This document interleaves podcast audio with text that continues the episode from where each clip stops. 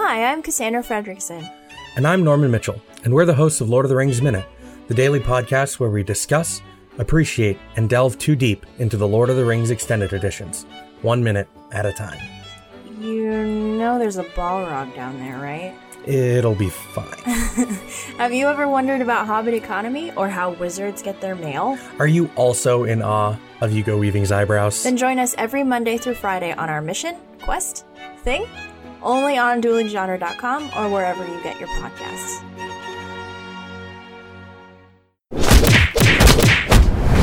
Dueling Genre.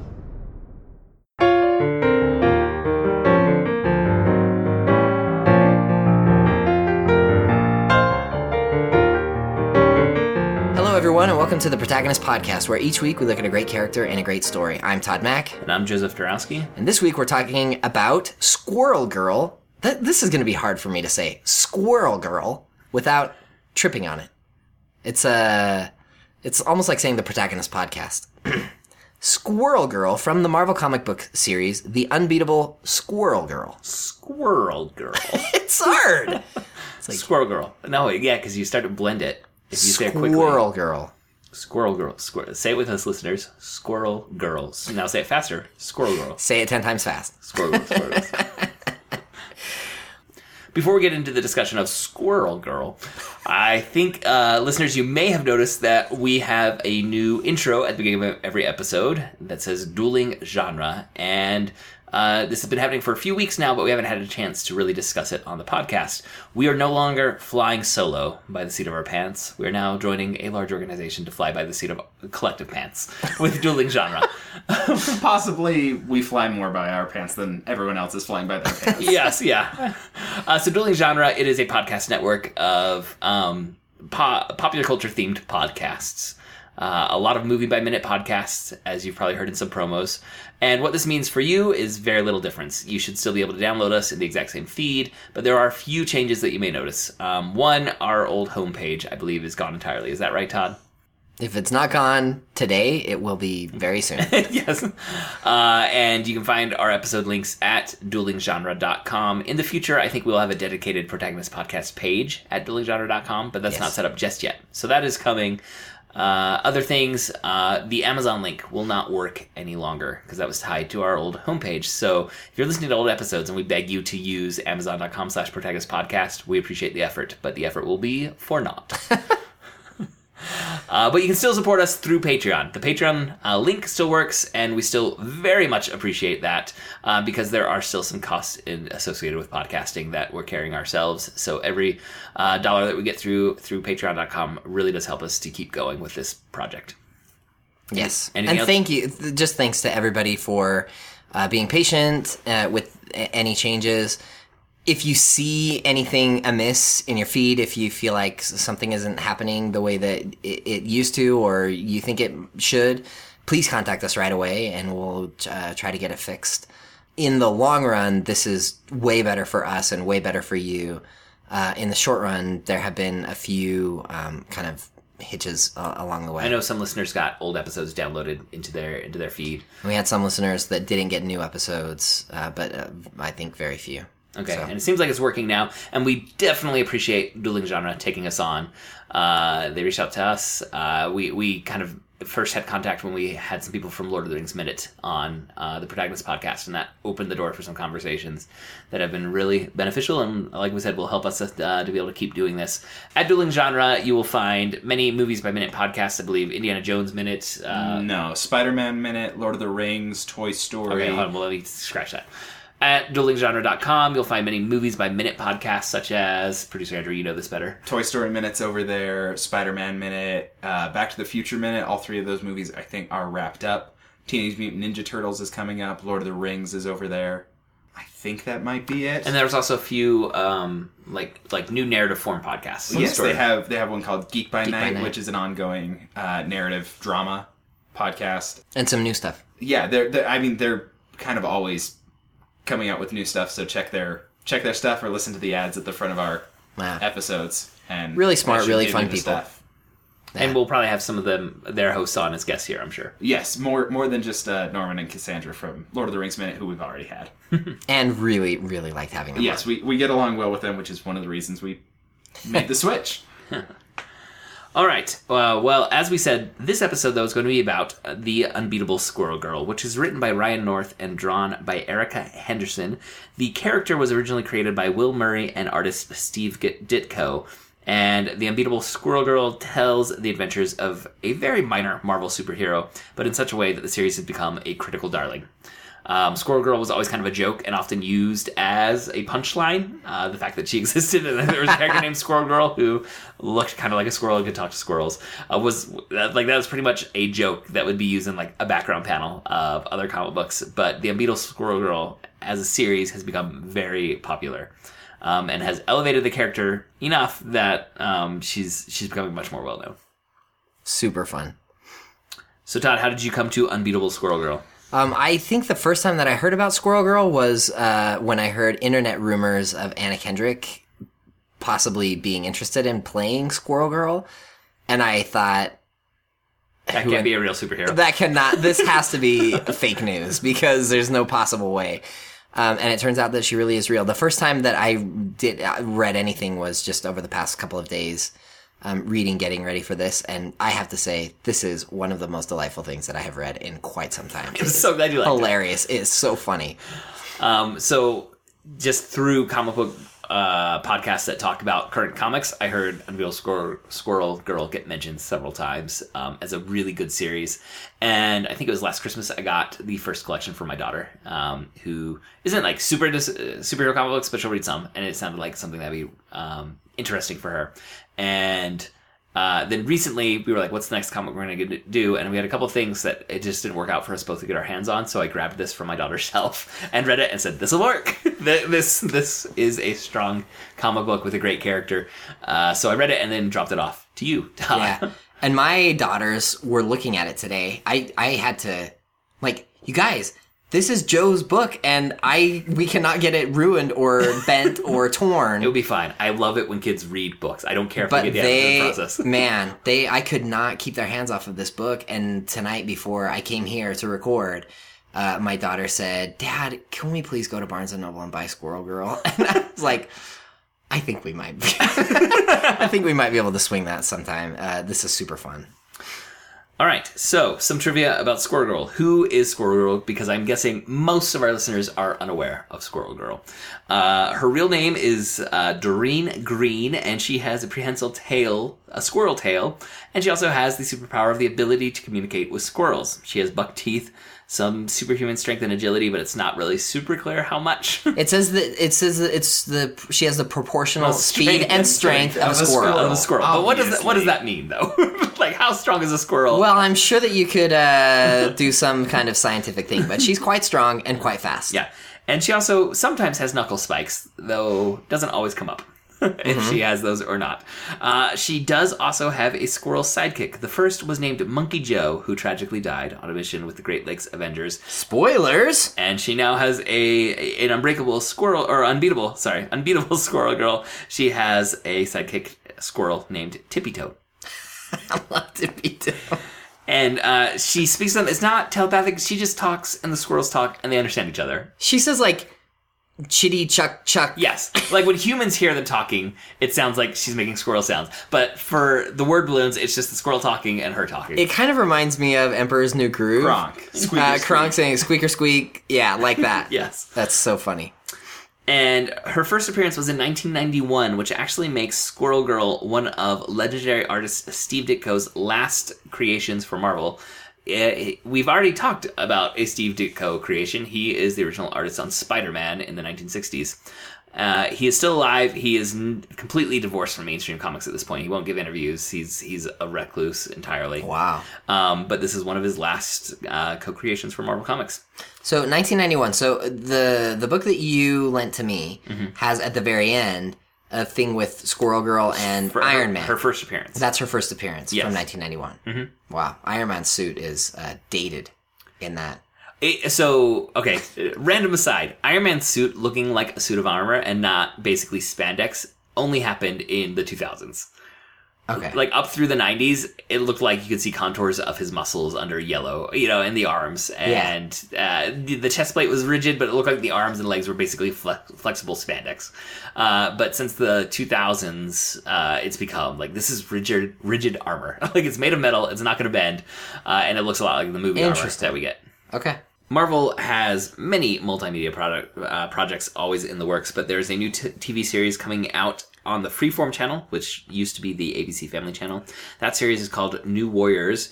Uh, in the comic books, Squirrel Girl has never been a part of the New Warriors team, but in this TV show, she will apparently be the main character of the story. And they just barely announced the casting like a day or two ago. It's going to be Milana Vayntrub, and I'm sure I mispronounced that, but that actress is best known as the AT&T girl from their television commercials, and now she's going to be Squirrel Girl. Uh, in the past, um, as you said, Todd, Anna Kendrick had kind of she in an interview said that her brother told her she could she should be Squirrel Girl, and also the actress who plays Barb on Stranger Things had said that she wanted to play Squirrel Girl, uh, but I don't th- I don't know that there was any ever actual like discussions between Marvel uh, for any of their projects. I can totally see Barb, that actress, playing this version of Squirrel Girl here, much more than the than the the AT and T girl, yeah. um, Va- Vayntrub, Milana Vayntrub, Uh, who looks like I mean she's st- st- stunning, right? and, and this squirrel girl is supposed to be uh, like socially awkward in a lot of ways, like uncertain, uh, unconfident. kind in- physically awkward. yes, physically awkward. She has buck teeth. She's Just a giant tail. she has a giant tail that she s- sticks into her pants, which makes it look like she has a giant butt. she makes jokes about it all the time. Um, She Squirrel kind of Girl- likes it. The character Squirrel Girl has made infrequent appearances, often as comic relief since her first appearance. She's never really been been a main character in very much. But Unbeatable Squirrel Girl is her first solo comic book series, and the series is actually still ongoing at the time of this recording.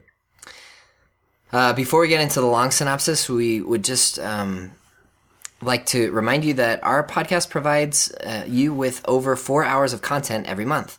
And if that is worth a quarter per hour to you, we invite you to go to patreon.com slash protagonist. That's P-A-T-R-E-O-N dot com slash protagonist and support our show with at least $1 per month. All supporters on Patreon re- at any level receive access to our special quickcasts, which are shorter episodes in which we break down newly released films and trailers. And all patrons who support us with $5 per month get to choose a topic for us to discuss. And we'd like to just thank, uh, again, all of our uh, supporters on Patreon who make this show possible. Are you ready for. I, I have some synopsis. squirrel trivia for Oh, you. before the long synopsis, Okay. producer Andrew has done a little research while we've been uh, chatting over here by the microphone. Yes, since you said that she has the per- proportional powers of a squirrel, uh, that would include some proportional speed enhancement. Squirrels have been clocked at 20 miles per hour.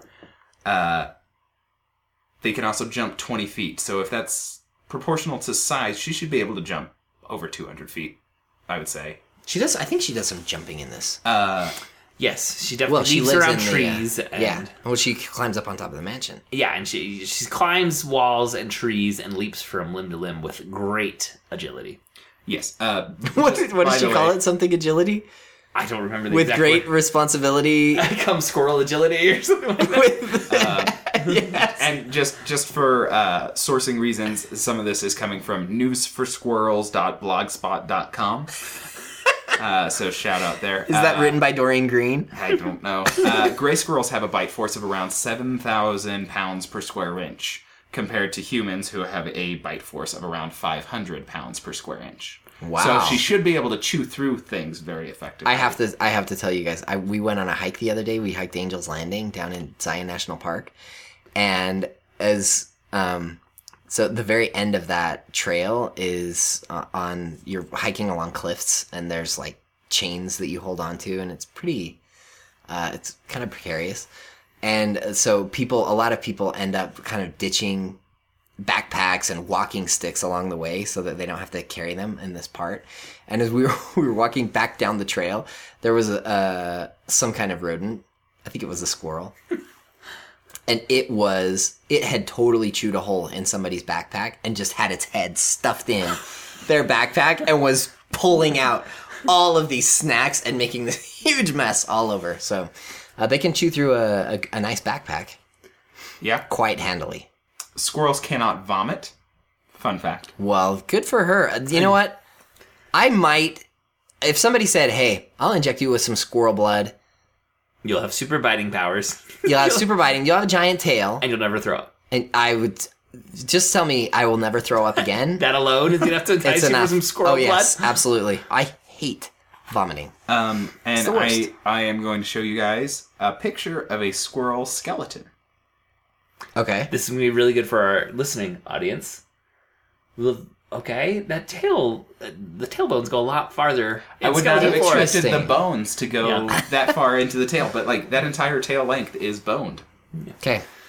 Uh, but yes, there's some squirrel facts. All Did right, you find just- the squirrel quote? Well, okay, so the the whole series opens with her doing a variation of the classic Spider-Man cartoon theme. Spider-Man, Spider-Man does whatever Yes. Spider can. I'm not going to sing the tune because we don't have the rights to that, but I will read off the poetry. Gosh, like somebody's gonna. Squirrel girl, squirrel girl, she's a human and also squirrel. Can she climb up a tree? Yes, she can, easily. That's why her name is Squirrel Girl. Is she tough? Listen, bud, she's got partially squirrel blood. Who's her friend? Don't you know? That's the squirrel, Tippy Toe. Surprise, she likes to talk to squirrels. Hold on, there's a little more. At the top of the trees is where she spends her time. Like a human squirrel, she enjoys fighting crime. Squirrel girl, squirrel girl, powers of both squirrel and girl. Find some nuts, eat some nuts, kicks bad guys, evil butts. to her, life is a great big acorn. Where there's a city crime torn, you'll find the squirrel girl. Did, did you find the quote that's from her aunt Benjamina? I now I'm re- that reminds me, but I don't remember where it is in this. Oh, good. Okay, well, as I read this long synopsis, please try to find the quote from Aunt Benjamina about with squirrel agility comes great responsibility or something like that. Uh, okay, so uh, long synopsis. Here we go. Buckle up. Uh, the prologue, we have Squirrel Girl singing a song about herself in a tree, and she's daydreaming about being a superhero. And then she sees some guys mugging another guy, and she saves him. Issue one uh, we see Squirrel Girl moving out of the attic of the Avengers Mansion, and she's chatting with her squirrel friend Tippy Toe. And it turns out that she's going to study in college, and her secret identity is Doreen Green. Uh, and she is going to be a completely normal college student with a totally awesome butt because she has to stuff her giant squirrel tail into her jeans. And um, I think we should just mention the way that she looks in this comic, especially. Uh, all, and in most of the versions of her that I've seen, she's sort of um, like she's kind of stocky, and sh- her hair is cut very short. She has great big buck teeth, and she has this giant uh, Squirrel this tail. giant squirrel or tail. giant butt. Yes. Um, so uh, she goes to college and she meets a guy named Tomas, and then she meets her roommate Nancy Whitehead, who knits and has a cat. And then just then, uh, Kraven the hunter shows up dressed in a lion vest and leopard tart, le- leopard tights. Uh, Squirrel Girl uh, runs out of her dorm room and she fights him for a bit and then realizes that she can just talk to him and they can resolve their differences. And she convinces him to stop hunting squirrels, another land based game, and to go fight giant monsters in the sea. He thinks this is a great idea and he leaves. Um, and I should also mention that Squirrel Girl has a, a pack of their trading cards, and they're uh, they're created apparently by Deadpool. Yes. And they are uh, it's like Deadpool's guide to supervillains or something like that. And she has these cards, and that's how she knows the names of the of the supervillains.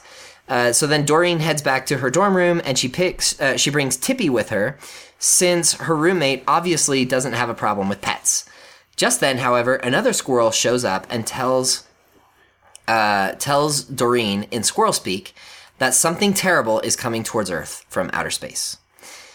Issue 2. It turns out the thing moving towards Earth is Galactus. And uh, for those of you unfamiliar with the Marvel cosmic characters, um, Galactus is I'm gonna I'm just gonna I'm gonna say what I know about him. Galactus is a giant who travels in a ship called the Star Sphere, which is constructed from the remnants of an entire solar system. And Galactus eats planets, and he is unstoppable. Yes. Though he's been stopped by Earthlings many times. Many times. Uh, meanwhile, back at the university, Doreen and Nancy are at orientation looking at clubs. Uh, Tomas shows up and Doreen starts talking to him and she's totally crushing on him again.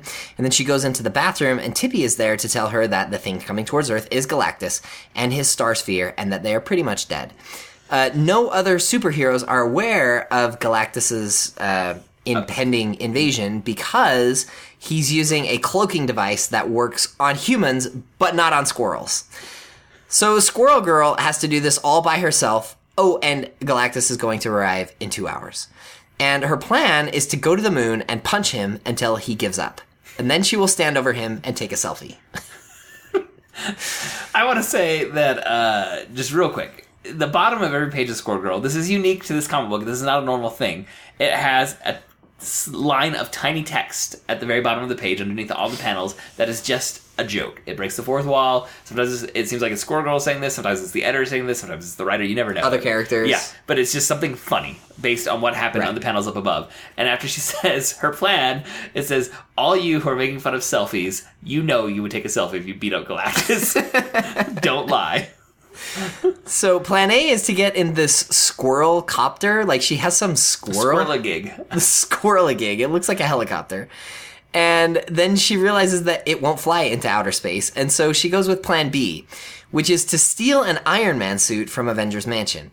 The suit is modular, so it, it can break down into its components and then turn into whatever she wants. And she has a secret code from Tony Stark, who gave it to her because he said, you know, anytime you need a favor, here's the secret code to use my suit. And so she breaks into the Avengers mansion. She gets the suit. She says the secret code, and it turns into an Iron Man suit that is fit for her body and has a giant squirrel Iron Man tail. a giant Iron Man squirrel tail. Yeah.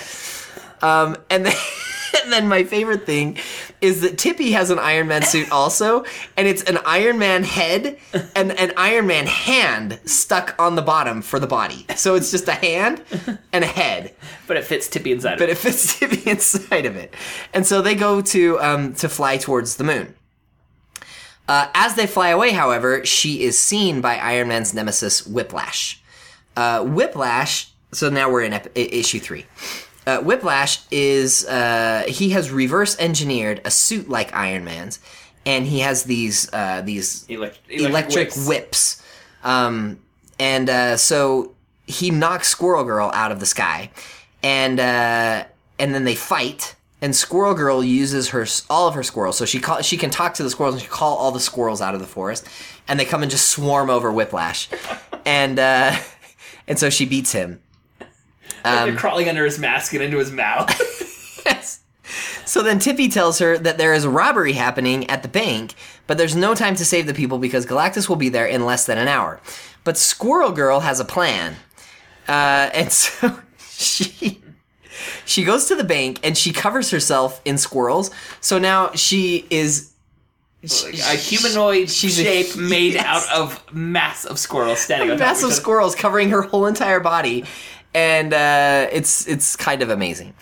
Um, and so she goes and takes out the bad guys, and then she steals another Iron Man suit, but this one has more thrust, so she can get to the moon super super fast. And uh, she gets there just as Galactus does.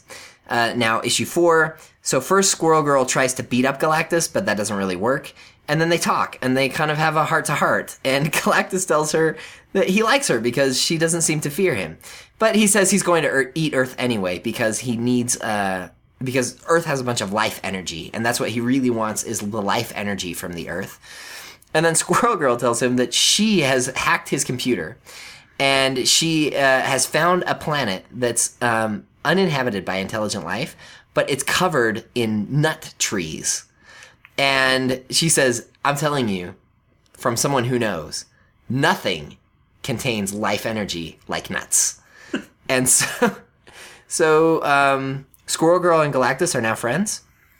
And he, he uh, just before he leaves, he gives her uh, one of these Deadpool's Guide to Supervillains trading cards, and it's him and a little uh, and a little squirrel girl with him, and then underneath it says like the abilities, and uh, the abilities are. Do you want to read those? Uh, D- uh, Galactus, devourer of worlds, wielder of the power cosmic, and a friend. And a friend. And then it has a little word balloon that says, "Call me if you ever want to get into heralding." Because sometimes he has a herald who comes and says who goes Galactus is on the way. Yeah, he go- goes and looks for planets for Galactus to eat. So, uh, and then we get this little epilogue. So back at college, Nancy uh, lets Doreen know that she now knows that she's Squirrel Girl because Nancy had been in the bank and she had seen Squirrel Girl doing her thing in And the she'd bank. seen Tippy Toe. Tippy Toe wears seen- a bow. Yes. So she's a, she sees this girl who talks just like Doreen and has a pet squirrel who has a pink bow. And so she, now she knows that she's Squirrel Girl. And they're happy and they're best friends. And the end.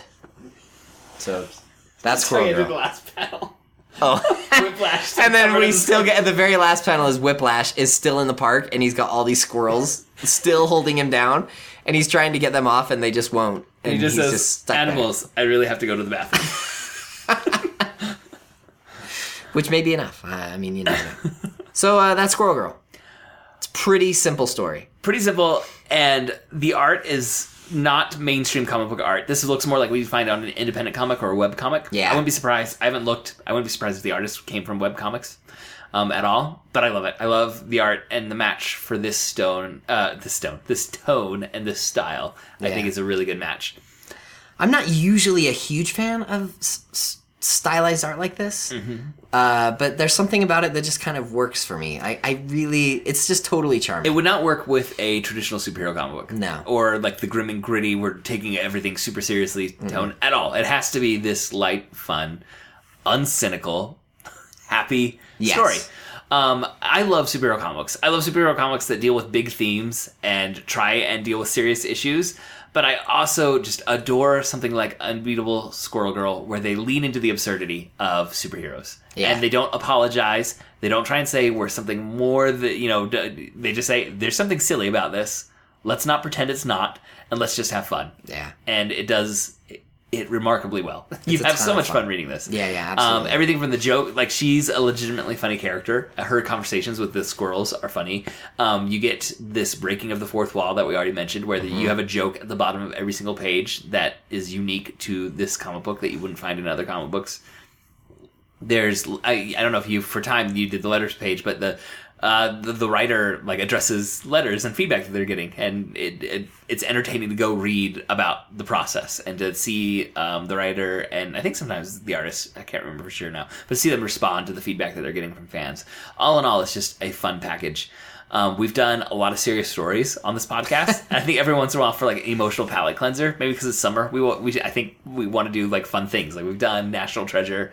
We just recorded an episode about Chuck, and this these are all fun stories that have some some heft to them. Like there, there's some things that you can pull out from meaning, but it's just enjoyable to go engage with these kinds of stories sometimes. Yeah, I mean, we we just we think that for something to be good, it has to be serious, and that the characters have to be super complicated and drug addicted So something or like Breaking in love with Bad their or West Wing.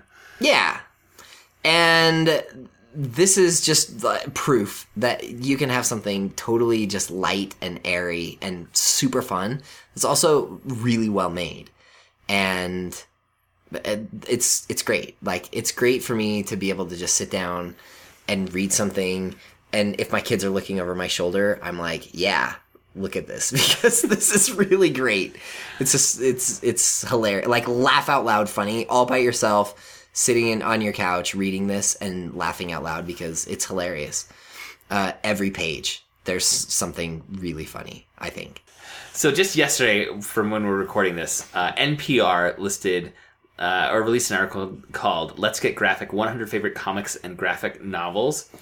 And I looked at this for suggestions of future comics that we could talk about, and also to say, like, I was wondering, what have we talked about that's on this list? Like, have we had a good selection of comic books that we've talked about this? We try and do, you know, a good every month that we're gonna have a discussion about a good TV show, a good comic book, a good uh, novel, and a good and a good movie.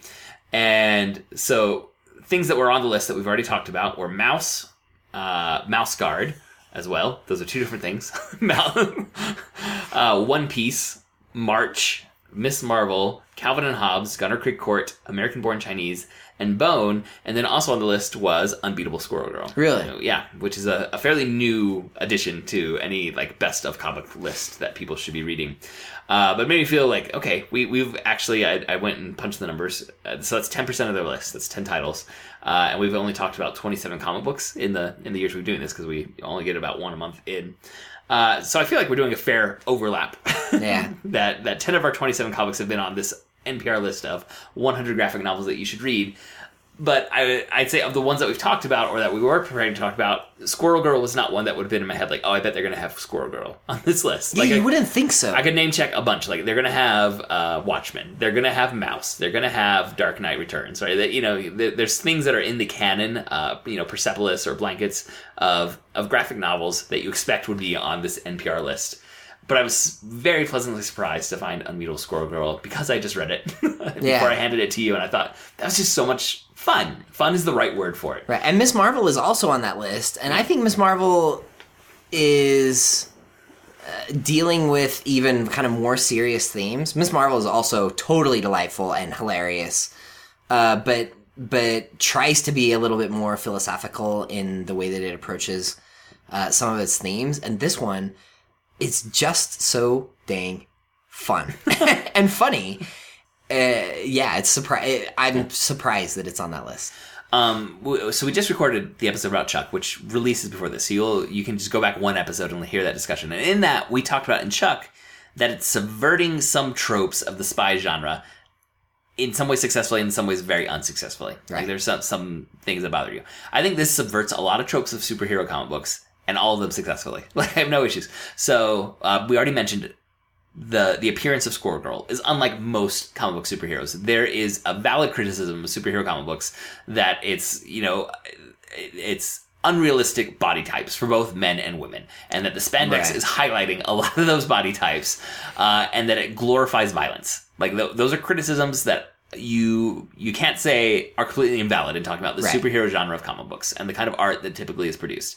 This has a protagonist that doesn't look like the classic uh, you know, buxom superhero in skin tight, uh, skin tight outfit. The art completely negates any of that kind of eye candy aspect of it in the way, uh, the style of the artist, but also in the character of Squirrel Girl. But then also, the entire point of this is violence isn't always the answer to, Right. to these problems. Like, if you're going to f- say, okay, this is a lot of fun, but is there a theme? Yeah, there actually is. Uh, and it comes uh, in right from the get go with her fight with Kraven. Uh, so she does beat up the bad guys. Well, it almost comes from the very beginning because the very beginning is, Is- her singing the song about she, how she eats nuts and kicks butts. but and and she beats up uh, like random thugs, Mm-hmm. like like classic superhero comic book random bad guy wearing a ski mask. Yes. like the mugger. Um, it's not as bad. There was a there's another comic book podcast called um, Tom versus where he goes issue by issue. The first one was uh, Justice League, like Silver Age Justice League comics. It was Uh-huh. called Tom versus the JLA, and then it became Tom versus the Flash, and then Tom versus Aquaman. He, he he like did huge numbers of these issues where he would run through decades of runs of these comic books.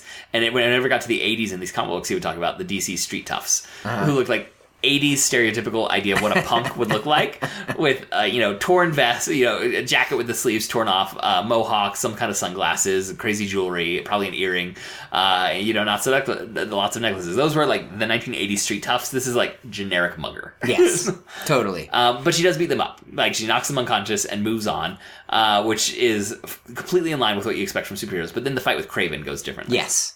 Yeah. Um, where it doesn't end up with you know him tied up outside of the police station or anything. It's like maybe you should just redirect your aggression. Right. and go fight sea monsters, and you think, that's a great idea. and fighting sea monsters would not be a crime. It would be useful for the Marvel Right. universe.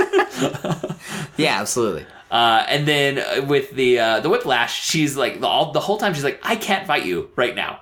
like, Right. I, really, quite sincerely, we need to stop, or the world's gonna end. And she's like, I hate Tony Stark. You must be a friend of Tony Stark. Like, like at first he thinks If you have the Iron Man suit, you're a friend of Tony Stark, so if I hurt you, I hurt him. Uh, and she's like getting so frustrated with this stupid philosophy that Whiplash is espousing out her. Uh, and she doesn't knock him unconscious; she just subdues him with squirrels, like a mass of squirrels. um, and, and she goes to the bank. the bank, uh, and she does stop the bank robbers. So they're kind of like, if it's it, it's almost like the more mundane the criminal is, the more likely she's going to stop them. Right. and, the, and the bigger the criminal is, the more likely she's going to have to find some creative way to stop them that doesn't involve violence. Right. Well, because I mean, she has a certain a certain set of skills, but but she's obviously no match for Galactus, Right. right? Or even probably Whiplash, Whiplash. or uh, what's his name? The Kraven lion the guy. Hunter. Kraven, yeah. Um, and I mean, she can hold her own against Kraven, and she can hold her own against Whiplash. But obviously, when she gets to Galactus, like, there's just no way. No way at all. And so she punches, like, she punches his big foot. Okay, uh, listeners, if you are unfamiliar with Galactus, this is one of the great Jack Kirby character designs ever, but it is so absurd. Jack Kirby was one of the legends of comic book making ever. Jack Kirby drew the first issue of the X Men, drew the first issue of the Avengers, and his designs are often just like out there and crazy. And Galactus is this cosmic force that consumes planets, and he got drawn as like a, a towering human, originally in a miniskirt. By towering, we mean Like as to- tall as a tower. uh, taller than a skyscraper. Yeah. like he, his foot would smash streets in New York City, and he appears and stands over New York City and says, "I'm going to eat your planet." In the first Fantastic issue, Four issue that he appears in, and he has this crazy helmet that looks like it's got tuning forks jutting off of it, and there's all this crazy line work in his costume, and it's just absurd and glorious. Because And when of that. when Squirrel Girl shows up to fight him, she just starts pounding like on his big toe because it's the only thing that she can reach. Like he's standing on the moon, I think. Yes. Is that right? He's standing Yeah, on the he's moon, standing on looking the at moon. Earth, like, here's my meal. And she just starts punching his toe. Uh, and violence is not the answer for Yeah. this. And it's interesting to me that this actually mirrors, I'm, I'm digging back to the 90s, a Wolverine comic book I read. It was much more serious, not fun, because it's Wolverine, he's brooding all the time. And in this, I can't remember why he was in outer space, but he ends up on this alien planet that Galactus is coming to devour. And Wolverine, who is the best there is at what he does, uh, that's his catchphrase. Uh, Wolverine is going, like, he's like, I'm the only one here, I've got to try and stop Galactus. And he, like, uses his claws, tears into Galactus' spaceship, all the machinery, and he just fails. And the whole point of this issue was like Wolverine learning humility. like, he is not god level powerful. Right. Uh, and, like, it was, it was a, and, and Galactus devours this inhabited planet. Wolverine is there as an entire species goes extinct, basically. Yeah. Uh, and it's about Wolverine failing. And this is not a dissimilar issue in that, like, Squirrel Girl goes up there and starts trying to kick him and fails entirely. And she is not going to stop Galactus, but then she finds another way. yeah, and it's by getting her squirrels to go in and help her to get access to his computer or something. Um, but, But it's then- mostly by just talking with him and developing a relationship with Galactus, recognizing his needs, and and saying, okay, the reason why you want Earth is because you want life energy. I know something about life energy because I really like nuts. Let's find a place for you to go get some And it also says you've come to Earth more than once and you've been stopped every time. And I think it's because you don't really want to eat Earth. It's Yeah. because Earth Earthlings find you food you can eat without guilt. Right. um, I wonder. So I, I'm thinking about our conversation. Pause. I found Squirrel Girl's slogan that you wanted me to find. Oh, earlier. And when I mentioned Wolverine's slogan, it reminded me that I'd found this one. So Squirrel Girl in this comic book, she says, "As my aunt Benjamina used to say, with great squirrel agility comes great squirrel agility responsibility." So this reminds me of our conversation about Wonder Woman, and um, we t- we talked about how Wonder Woman is created by somebody who's a, an essentialist, essentially, essentially saying that there are fundamental differences between men and women, and that women are awesome because they are nurturing and loving, and they handle problems in fundamentally different ways than men. So whether you buy that or not, that's the when Wonder Woman was, created. That was The goal was to be like a goal. champion of love. Women are motivated by love, according to Right. the creator, and men are motivated by greed. And the men's motivation of greed has caused war and death and despair. So Right. let's give women a chance, and we want run women to be the role model for that. Right. And um, I think in general, whenever you say all men are like this and all women are like this, it's like pretty complicated, right? um, but it's interesting that we get this another female superhero who falls into the same mold of solving problems not always by fighting. When she's, you know, in a pinch, she can do it and she does it quite well. But who prefers to solve problems by talking them out, showing love, developing relationships, figuring out what somebody needs and doing her best to meet those needs without having to, you know, pummel them, even though, even while she's singing songs about how cool she is and how she can beat everybody up in her heart. Well, even- she doesn't really want to do that. So, Uh, so well, is Squirrel Girl. Go ahead. I, when she goes up to face Galactus, when she first gets his attention and says something, she says, "My name is Squirrel Girl. I'm here to eat nuts and kick butts, and I'm all out of nuts." But so is Squirrel Girl. Is is it falling into that same uh, essentialist view of uh, gender? Um, I don't. I think they're trying to do something different than superhero, and one of the things that you can do differently within the superhero genre is definitely say we're not going to fight first. Right. Um, and so whether it happens to be because Marvel's letting a writer and artist take a quirky D-list character that no one really cares about and do something wildly different than everything else they're putting out, and it happens to be a girl, You think it happens to be a girl, and not, but this could just as easily have been a man. it could have been the Speedball, You think so? or well, I don't Maybe know. not Speedball. Maybe not Speedball. He had dark. He has, has some He's- dark, he's got brooding some chapters. issues. He's got some. Yeah. There's some trouble around Speedball. But do you understand- do you understand what I'm getting at here? No, I, I completely get what you're getting at. That like our two examples. If you're going to think about what are some notable comic books that say violence isn't always going to be the answer, well, a lot of Wonder Woman stories, and now Squirrel Girl, Right. So, I mean, uh, which I'm sure there are other. I'm not there's no way to know. I mean, there's no way to know for sure unless we had the, the creators here and we just ask them point blank. And even then, I don't know that we always are going to get a straight answer. But I would be, I don't know. I'm kind of suspicious of. You know, if they were to say, no, it could totally just as easily have been uh, a man as a woman. It's just a total coincidence that we have a female superhero who is now trying to solve problems with love and developing relationships and and helping her her opponents. Uh, just a total coincidence. I would say, really, really.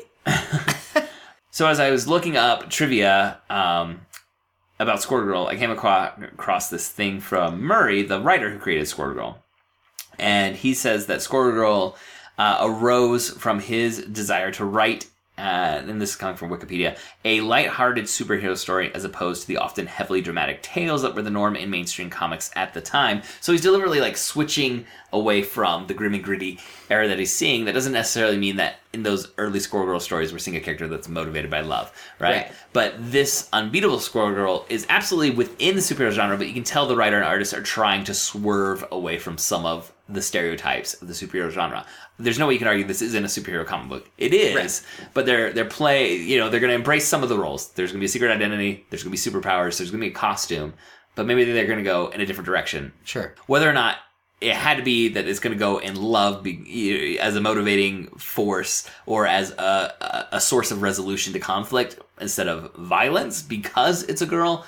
Like like you said, it's impossible. There's no way to know. There's no way to know that, but it's interesting. it seems like there's a correlation in the few dots of data that we have. Sure. I mean, there have been hundreds of thousands, if not a million, comic books published by the American comic book industry at this point. I am sure there are some with male protagonists that end with a resolution born not out of violence by by uh, you know a coming to an understanding. But But you know, I mean, the stereotype would be you know comic books as well as most. I mean, there are few people on this planet who know comic books as well as you. And Todd. I'm blushing. no, I'm serious. like, this is your thing. And you're not just coming up with example after example of character who does this. Period. I, I mean, it's very rare in comics. I I- like I have one in mind. It's from the Young Avengers. Um, The Hulkling and Wiccan characters are are male and typically end up resolving things not through violence. Um, but that's also a little bit problematic because they're also some of the like flag or not not flagpole, but um, Flagship. flagship Well, they're- or, or they're, they're some of the like banner homosexual characters from Marvel Comics, and so that's actually still kind of problematic in this gender. Well, not, not problematic. It's just uh, leaning into some of the stereotypes we might have. Sure. And so, so you've you've said you know female characters are the ones represented this way. It's like, well, Well, I can think of a, a male example. Unfortunately, that's also not like breaking every stereotype Sure. because it's you know a a gay male character. Yeah, I mean, I I just think it's interesting. Like we said, we have so few data points here uh, that it's hard to draw a big, you know, a big picture, come to some big conclusion about this. But it's it's interesting. It's interesting. Yeah. It's a it's it's a thing. Um, but man, But uh, I think it's also worth noting that even as it's kind of avoiding some of that trope, both Wonder Woman and both Squirrel Girl engage in violence when it's needed. Sure. Like it's not like they're saying violence is never the answer. It's just not always the answer, and maybe we should try other methods more often Right. than we see in this genre.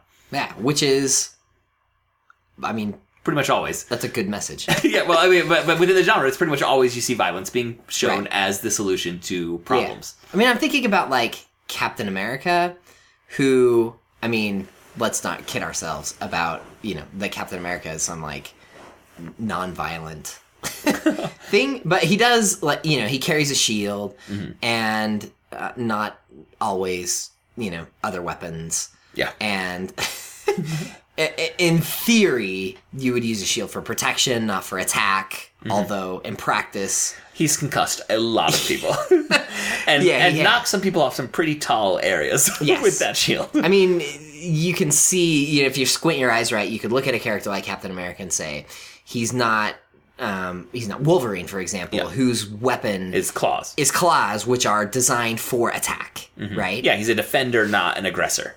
Right. Um, and so I think you could look as you as you look at the the broad uh, spectrum of There's- superheroes. You yeah. could see you can see characters who uh, lean away from you know s- straight up ac- attack and aggression and things like that. But uh, but I, I anyway as, as I was reading this, it made me think of our conversation about Wonder Woman and about trying to create a, a character who really tries to solve problems by leaning into love and building relationships and things like that. And at the same time, the way that we think about just identity in general and how we uh, kind of want to lean away from these essentialist views of uh, gender and That, identity. that all yet- men are this way and all women are this way. Right. And yet when when somebody tries to do this thing, they kind of fall into these these things, th- these tropes, and then you wonder, I mean, the, I wonder, are we falling into this pattern because because we're horrible people and or are we falling into this pattern because it's kind of the pattern? There's yeah, like well, maybe there's something there's there. something to it. Yeah, Yeah. yeah. I don't. I we're not going to resolve this. No. in this discussion, but I think it's worth thinking about. Uh, and worth thinking about what are the motivations we see for male characters versus female characters in the stories that we're consuming, and are those stories uh, reflective or are they, you know, like uh, informative? Like, Yeah. or do they inform like a young generation growing up is going to start reflecting what they've seen in the media, whereas those who are making the media might say, "Well, I'm just reflecting what I see." Like, Right. it's a cell, like it's snake eating its tail that way. Um, like I remember my, I may have told this story before. My daughter, um, I remember vividly when she was young and we got her toy. Like we'd go to the toy aisle and she'd go down every toy aisle. Like everything was interesting. Superheroes, Barbie, like it was all interesting. And I was fine. You know, let's go look at all of it. Uh, I love the toy aisles. Those are great. Uh, and she had superhero toys. She had Disney princess toys. And they would have tea parties together. They would go on adventures together. It was all great. And then I remember letting her watch Strawberry Shortcake on. Uh, it was on one of the cable channels. I can't remember which one right now. And then something clicked, and she said, "Superheroes are boy toys." I was like, "Where is this coming from?" Because it hadn't been in her mind. Right. And then I realized she saw commercials that showed boys playing with superhero toys, and she saw uh-huh. commercials that showed girls playing with Barbies, and that clicked for her in a way that like her exposure in the toy in the store had never had. Sure. That something is for boys and something is for girls. So. Is the way the toys are made is that reflective of the gender, or are we embedding gender roles in you know even in something as young as the advertising that kids see during an innocent show like Strawberry Shortcake? Yeah. I don't know. I mean, I, I don't know. I think the answer is yes. Like both, both can and are true. That we're reflecting what we've seen as something that is essential to these genders. Like the genders are not the same. There's no point in arguing that they are the exact same. But at the same time, we're really encoding uh, in the media that that is produced a lot of the roles that we end up saying are are there. Yeah. this is maybe kind of like a step to the side of the discussion you've been having. And, and I had no idea we were going to go down this the- path that we're yeah. already on, so Um, let's go somewhere else. So I mentioned the the Young Avengers earlier, and it's the one of the comics I know best academically because I wrote a, a really extensive paper that was published in a student journal on that one. Um, and I think one of the positive things about Squirrel Girl is it's missing something that's kind of troublesome in a lot of the female superhero stories. And in the research I did for this paper, it was called the Wonder Woman precedent, which is basically that female superheroes typically, at some point in their stories, they're gonna have they're gonna come up to a wall, which was established by Wonder Woman, which is that they need approval from male superheroes. And the Wonder Woman precedent had to do with her acceptance into the Justice League. She had to pass all these tests that it's like the male characters didn't have to do all this. Why why is this happening to the female character? Um, and Sounds like my chapter in Ages of Wonder Woman, an essay collection that all listeners are invited to. Because I wrote about a Wonder Woman story where literally this very thing happened. Yeah, happened. and it's it's uh, common for female heroes to have this either for joining a team having to pass a test that the male characters did not have to deal with, or seeking some sort of resolution or acceptance from a male, typically father figure superhero. It's really common with legacy heroes that are. Uh, male to female Yeah. uh, legacies um, and with the young avengers it happened with a hawkeye character it happened with um, a, a a daughter of Ant Man, um, and every, all the women had these unresolved, for lack of a better term, daddy issues. Um, in this case, that they had to resolve with either their actual parents or the hero that they were emulating, or both. And the male characters did not have this issue or were unsuccessful uh, in the attempt. There's a, a Captain America analog who's called Patriot. He didn't care if Captain America accepted him. There was um, you know, all, uh, you know, a number of analogs, and the male characters didn't care. The female characters were like, I really need to resolve this feeling I have about using this power or this identity that's associated with a male character. And Squirrel Squirrel Girl Girl. does not have that. Yeah. Which is definitely a good thing. Um, I think Mike Madrid in a an academic book called Supergirls uh, addresses this, and there's a book called Superwomen: Gender, Power, and Representation by Carolyn Co- uh, Cocca uh, that I was skimming through, which is a fantastic text. She does a great job. I think she gets into some of that um, as well. It's like you said, it's it's something that is quite common uh, as a trope within the larger superhero universes. Like when the companies have these sprawling universes with lots of characters, it's this barrier of acceptance that the female characters tend to have to pass through that the male characters don't. which is also I I had never noticed it until I saw it presented this way, and then I'll, it was suddenly very obvious, and so I think it's one of the more subtle um, differences that that gets gendered in comic books. I think so. At the end of this, we mentioned we see the the this first appearance of her. It's hilarious. With uh, Iron Man is flying through the forest, and then she attacks him, and then and then she says, "I want to be your partner," and he's like, "Um, no." you're not you're not my partner and she's just so chipper and happy about this and then um, Von Doom comes along and like captures Iron Man, and then she saves him, and he's he says, "You know, kid, you're not so bad, but you're 15. You should go back to school, go to college, and uh, you know, if you ever need anything, let me know." Basically, And this is supposedly where she got the password that she uses Right. in this episode or in the in this story. and she's like, she's starting college, yeah, so I just, it's there's something charming about a superhero who's happy and optimistic. Because so many superheroes are just put upon and brooding and they've got these dark histories. Uh, even like spider-man who's always making jokes he's one of the most guilt-ridden characters ever created. Uh, captain america you know uber patriotic and and heroic and he's just driven by everything that went wrong in World War II that he couldn't stop, and the friends that he's lost, and he, you know, he's a man out of his time, um, and, and just overnight. I mean, Superman, last son of Krypton, like he's not just an orphan; he is, Right. you know, the sole survivor Batman. of his race, and it's again, this is everything superhero is in there, but it, it just does enough different that it's unique, and it feels special to be reading that when so many other things that get produced by the mainstream superhero comic book industry, they lean into what the audience already knows and likes, and they say we're just going to keep producing what we know you like because Yeah. you've bought it before, and it certainly starts to feel repetitive. And this is a trap that gets fall, uh, you know fallen into in every industry.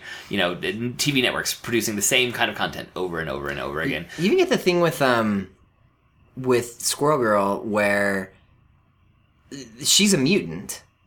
I mean, That's her original origin. I think they've said maybe she's not a mutant now because mutants is a weird thing in Marvel current Marvel continuity. so it, it's got a weird in her but- origin. But her origin has said Yeah. mutant. Uh-huh. her origin says she's a mutant, and Iron Man says there's a place for you to go, and she's like, I don't want to go there. because the X Men are uh, are as brooding as any superhero.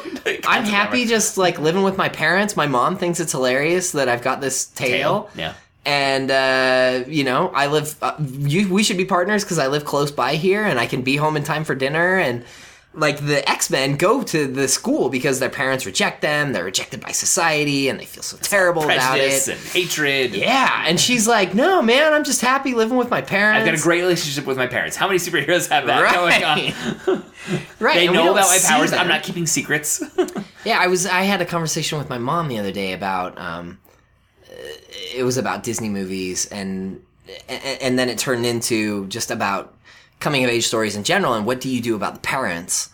Because in order for somebody to you know kind of come into their own, uh, authors feel like they have to get rid of the parents somehow, and so you either make the parents terrible or you kill them. Or you know, How many orphans Right. exist as protagonists?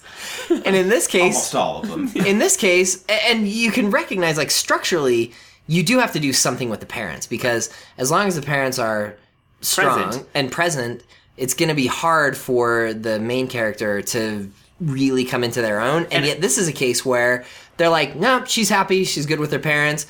She gets old enough to go to college. She's supposed to like at college. You should be doing your own thing, Right, Like so the, the problem with and- um, parents in like young adult fiction is so often the protagonist is like 15, and so if they're going off on an adventure, you have to explain either why the parents don't care, Right. or why they can't help. Like you've just got to do a lot of groundwork explaining why.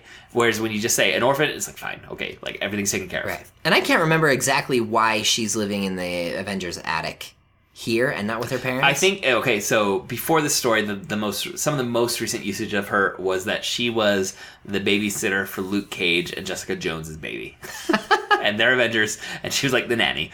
right. So, so at the beginning of this, she's not living with her parents, but I thought that was interesting. It's a, it's a tiny little, you know, thing that's mentioned in this origin with Iron Man. But but for her to say, yeah, my mom thinks it's really great, and he says you should go to this school, and she's like, why would I go there? Like, uh, where you know you think that anybody that has uh, mutation like she does would just feel horrible and, and alone and would be brooding about it and want to go and be with the X Men and join that Uh, gr- brood together. we can drag each other all down. join that joy joy fest.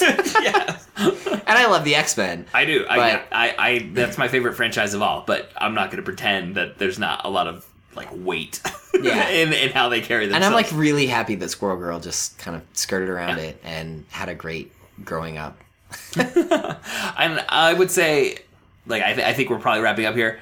This is definitely an all ages comic. You can be comfortable handing this to your kid. Yep. You can be comfortable reading this yourself. Like, too often, I think all ages people assume it means childish. This is just fun for everyone. Yeah. Like, anyone's going to like enjoy this. National Treasure. Yeah. this is fun.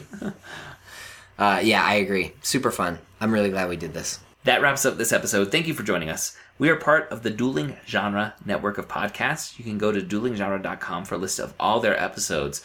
Please subscribe to the Protagonist Podcast and Apple Podcasts, and please leave us a review. That really helps us out. If you enjoyed this episode, you might want to check out Todd. What episodes could they check out? Number 65, where we talked about Ms. Marvel, or number 84, when we talked about the Lizzie Bennet Diaries. I'm not sure why I put Lizzie Bennet Diaries. It just felt right. Something maybe it's the young female protagonist. Man, I love the Lizzie Bennet Diaries. I would, uh, I, that, that's that's a lot of fun. Uh, you can suggest stories or characters for us to discuss or give us any comments or corrections by emailing feedback at protagonistpodcast.com. We are also on Twitter. You can go to at protagonistpod, at Todd K. at Jay Dorowski, and our producer Andrew is at uh, Andrew underscore Dorowski. And our Facebook fan page is facebook.com slash protagonist. We have really good conversations there with our listeners and would love for you to stop by and say hello. To buy a topic for us to discuss or show your appreciation with a monetary donation, please go to patreon.com slash protagonist. All supporters on Patreon receive access to our special quick casts which are shorter episodes in which we break down newly released films and trailers. Thank you again for listening, and we'll be back next week to discuss another great character in a great story. So long. So long.